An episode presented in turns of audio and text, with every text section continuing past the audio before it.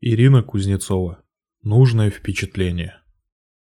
Я только сел за стол и начал писать мемуары, когда нагрянули они. Только вот не надо думать, что я какой-нибудь старец, убеленный сединами, который решил изложить путь всей своей жизни на бумаге.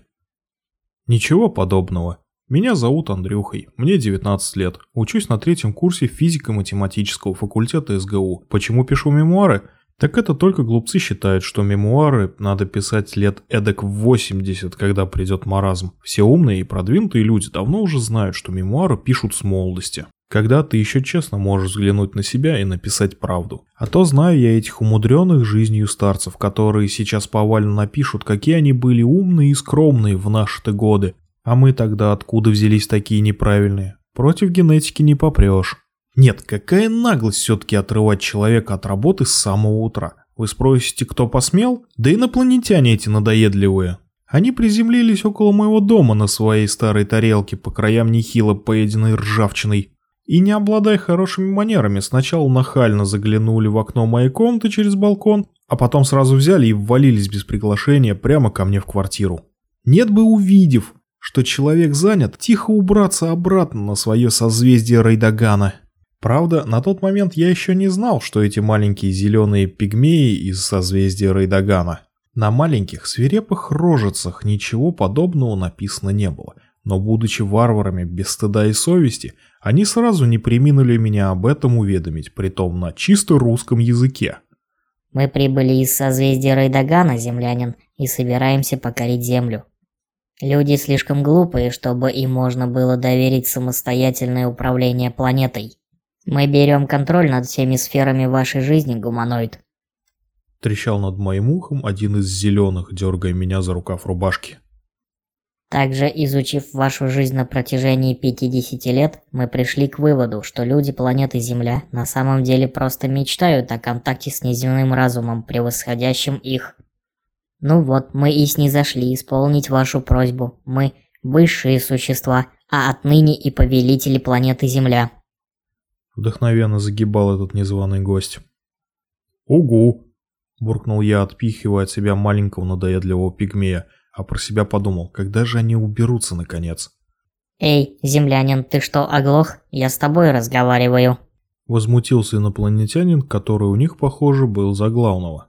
«Может, мы наткнулись на какого-то неправильного представителя их вида?» Озадаченно спросил тот из пришельцев, что стоял слева и от нечего делать ковырялся в зубах. Да нет, по нашим данным это среднестатистический представитель их расы, без каких-либо выкрутасов. И очень странно, что он не прыгает от радости, спеша признать нас своими повелителями и оказать почтение. Смачно отрыгнув, прогудел их начальник. Я парень не злой и в меру воспитанный, но на этой реплике мое терпение иссякло. Я не смог дальше вытерпеть наглого домогательства этих непрошенных гостей и высказал все, что думаю про их манеру вламываться в чужой дом без приглашения. Русский язык они, похоже, учили плохо, так как с вытаращенными от удивления глазами взирали на меня. А один из инопланетян выхватил из недр скафандра предмет, похожий на палочку, и бросился записывать мои слова прямо на рукаве своего скафандра. «Вообще, мелюзга, убирайтесь и не мешайте человеку работать. Я утер с выступивший от напряжения, отвернулся от них и уселся обратно за стол. «А что ты пишешь?» Полюбопытствовал главный пришелец, брызгая слюной. Видимо, после моего выступления он ни капельки не утратил настырности.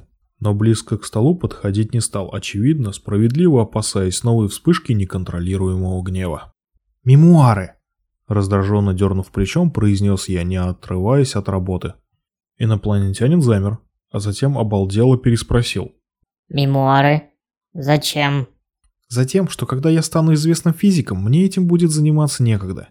Да и приврать могу некоторые события за давностью лет, позабыв что-нибудь на пути становления гения. Вот и пишу сейчас, пока склероз не пришел». «Откуда ты знаешь, что станешь известным физиком?» Удивленно возрившись, насели на меня незваные гости. «Не будьте наивными», — нагло ухмыльнулся я. Смотался в будущее и посмотрел. Делов-то! Пришельцы от неожиданности разинули рты и отошли в угол комнаты совещаться, усиленно шевеля антеннами и поблеская глазами-пуговками в мою сторону. Через пару минут их главарь на цыпочках подошел ко мне и, заглядывая в рот, любезно сказал. «Путешествие в будущее – это интересно. Мы такого не можем. Поэтому ты отказался признавать в нас повелителей. Нет, не поэтому. Вы только посмотрите на себя, как вы выглядите. Как? Растерялся пришелец. Да как анахронизмы, вы безжалостно устарели. Цвет кожи у вас не модный, рост тоже. Просвещают угодумов. Быть зеленым инопланетянином – это заурядно, пошло и безвкусно. Летайте на какой-то допотопной коровьей лепешке вместо того, чтобы по-быстренькому телепортироваться в нужное место.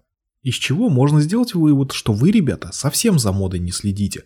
О чем только думают ваши имиджмейкеры. Принялся я умничать. Инопланетяне во время моей речи вели себя более чем странно. Они, не дослушав меня, выпучили глаза от ужаса, переглянулись и в мгновение ока вылетели через окно. А спустя считанные секунды стартовали с земли на предельной скорости. Чего это они?